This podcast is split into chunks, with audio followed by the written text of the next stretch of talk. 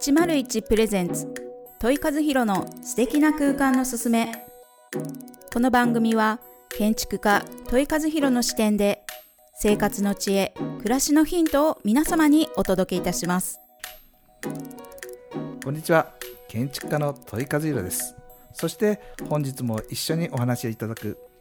皆様こんにちは。日本色彩心理学スクール代表の池尻恵です。よろしくお願いいたします。よろしくお願いいたします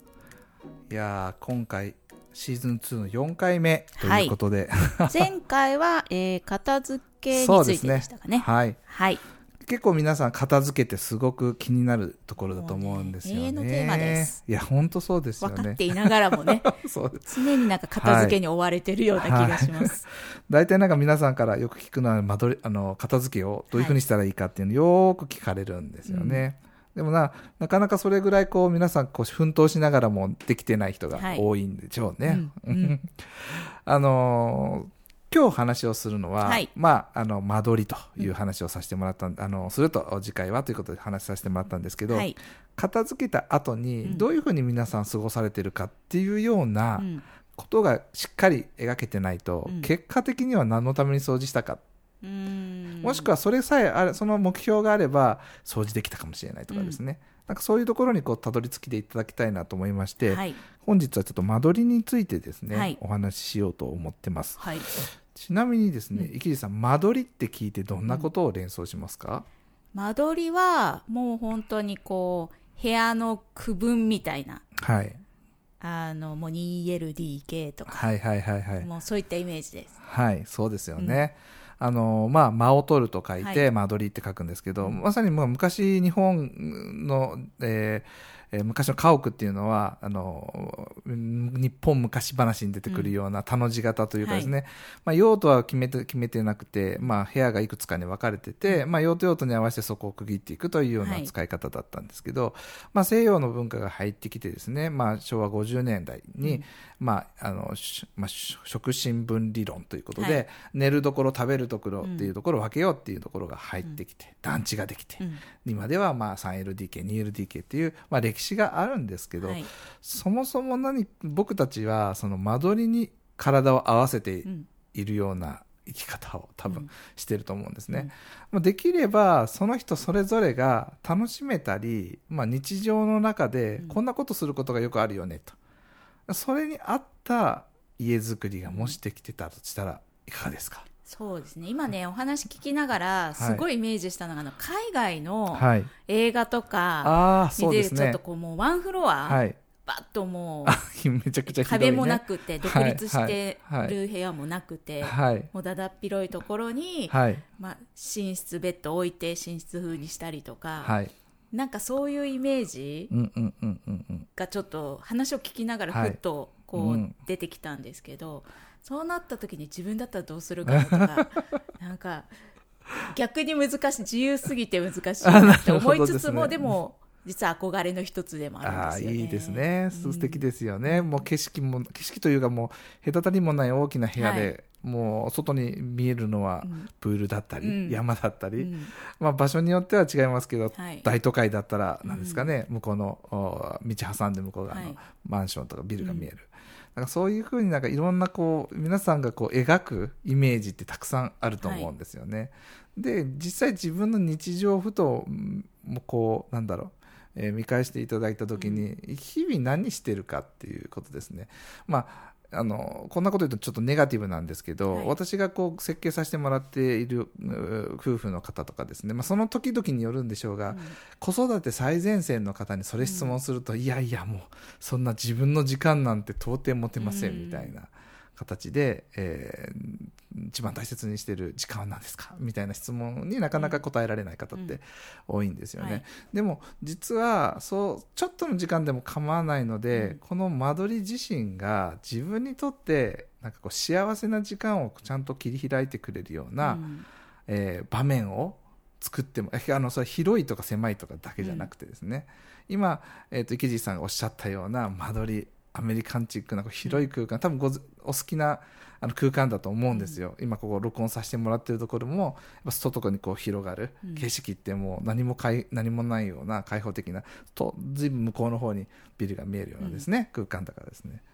なので僕が今ちょっと思ってる間取りっていうのは実はそういうところをもうちょっと掘り下げて、自分に合った世界をもう一度想像してみませんかっていうような。なるほどじゃあもう本当にこう部屋の箱の中だけの空間ではなくて、はい、はい、そうですね。そうですね。どうでしょう？例えばですね、うん、例えばですよ僕の場合だったらあの僕の場合なので皆さんに合ってるとは思わないんですけど、はい。お風呂好きなんですよ、うん、温泉大好きなんです、はい、何かがある時僕ですねあの今言いながら思い出したんですけど、うん、僕っていろんなことがストレスかかったりとかいろんなこう場面が大きく転換させたい時は、はい、自分の好きなことをそこにやっぱ挟み込むのが好きで前もだいぶ前に話したかもしれないんですけど、えー、ストレスかかった時には模様替えをするとかですね、はい。まあ、最近は温泉に行くっていうのが僕の中ですごく、まあ、お風呂に浸かるっていうことですね、はい、が大好きなので、うん、じゃあ例えば家の中に僕の時間が一番大切にしてるその部分。温泉じゃなくてもいいので、うん、お風呂ちょっと広めのお風呂で外の景色を堪能しながら、まあ、露天風呂とはで行かなくていいので、はい、そんな家がもし作れるんだったら、うん、僕が何かしんどい時は必ずそのお風呂の扉をドアを開けて、うん、広々した外との関係を構築できるような家があったとしたら僕にとってはとっても幸せなんですよね。確かに。そうですよね。私あの空を見るのが好きなので、はいね。うんうん、やっぱりこうちょっとこうソファーで寝転んだ時に、ね、その要はこう寝転んだ時にその視線の先に空が見える、はい、青い空が見えるっていうのが、はい、もう絶対条件になってきます。いいね。うん、そしたらもしかすると、まあ、ベランダっていう、まあ、目の前にベランダがあるので、はい、あのどどうしても、えーと、ベランダのなんていうんですかねこう、えー、落ち落ちないようにするためのこう、手すりがあると思うんですけど、はい、あれより高いところに目線があれば寝転がった時にですね、うん、そうですね。ということは床がちょっと上がってるような部分が、うん、まあ、ベッド1個分ぐらい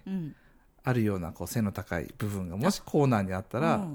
いいですね。いいですよね、はい、もう僕も昼寝大好きですし、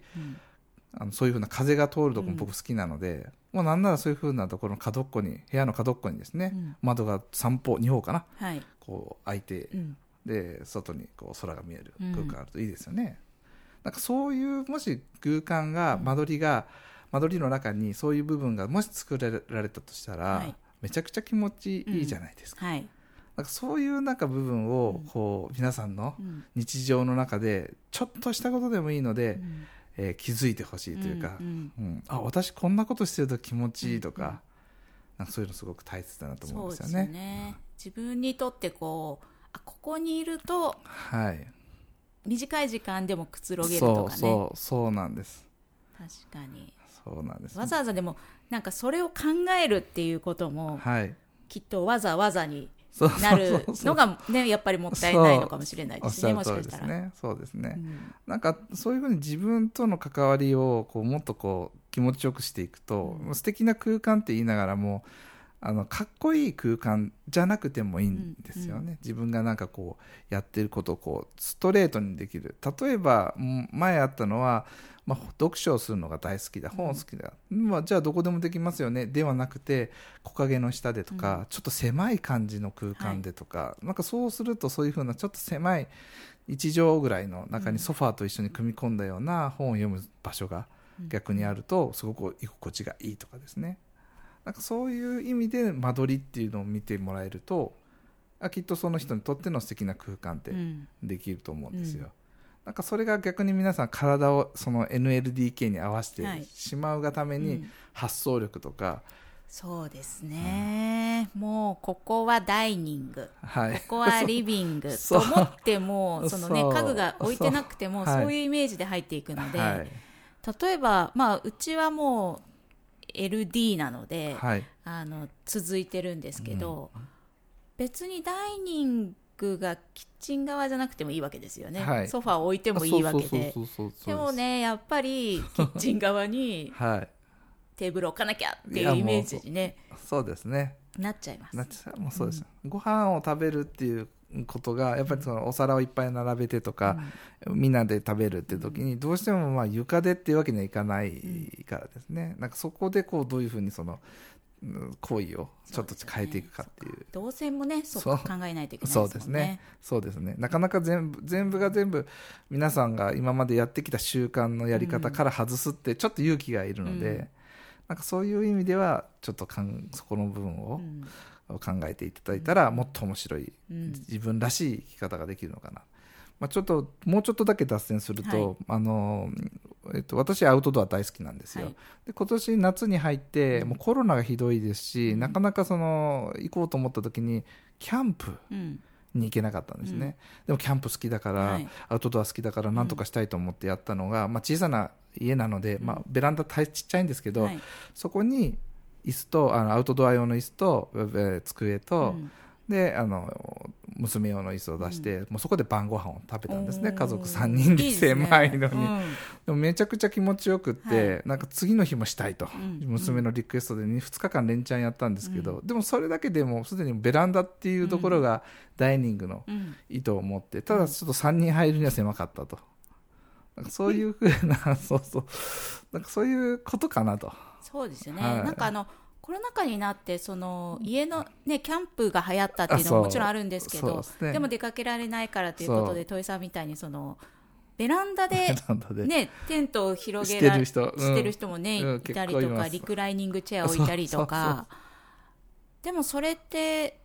いいきっかけというか、はい、発想の転換ってね本当だ今まででもあったはず、ね、できてたはずなんですけどコロナをきっかけにそういうふうに考えられたっていうこと、うん、いいことですよね。いいことですね、うん、なのでこう今日お話しして、まあ、こういう話題を出したのも、きっと今一番コロナののコロナになったおかげで家にいる時間ができ、はい、増えてるので、うん、なんかその単に NLDK で住むんではなくて自分の好きなことに対して部屋をどう使うかっていうことも、うん、そうですね、はい、本当居心地のいい家作りが今本当にまさに問われてる、はい、じゃないかなって思います、はい、ぜひなんか今日の話を聞いていただいて、うん、皆さんの思うこれは楽しいとかこれをしてる時が一番気持ちいい、はい、そんな場所をぜひお家の片隅にでもいいので、えー、叶えてみてくださいと。はい、いうところで今日はもうあっという間に時間が 来ましたね。ねはい、えじゃあ今のがワンポイントあそうですね。そうですね。最近やってなかったワンポイントですね。はい。ねぜひ考えてもらえたらぜひねはいいいかなと思います。はい楽しんでください。はい。はい、それでは、えー、次回は次回はい、どんなお話でしょうか？はい、次回はですね、えー、物について話をしてみようと思います。はいはい、はい、それではまた次週楽しみにしていてください。さよなら。さよなら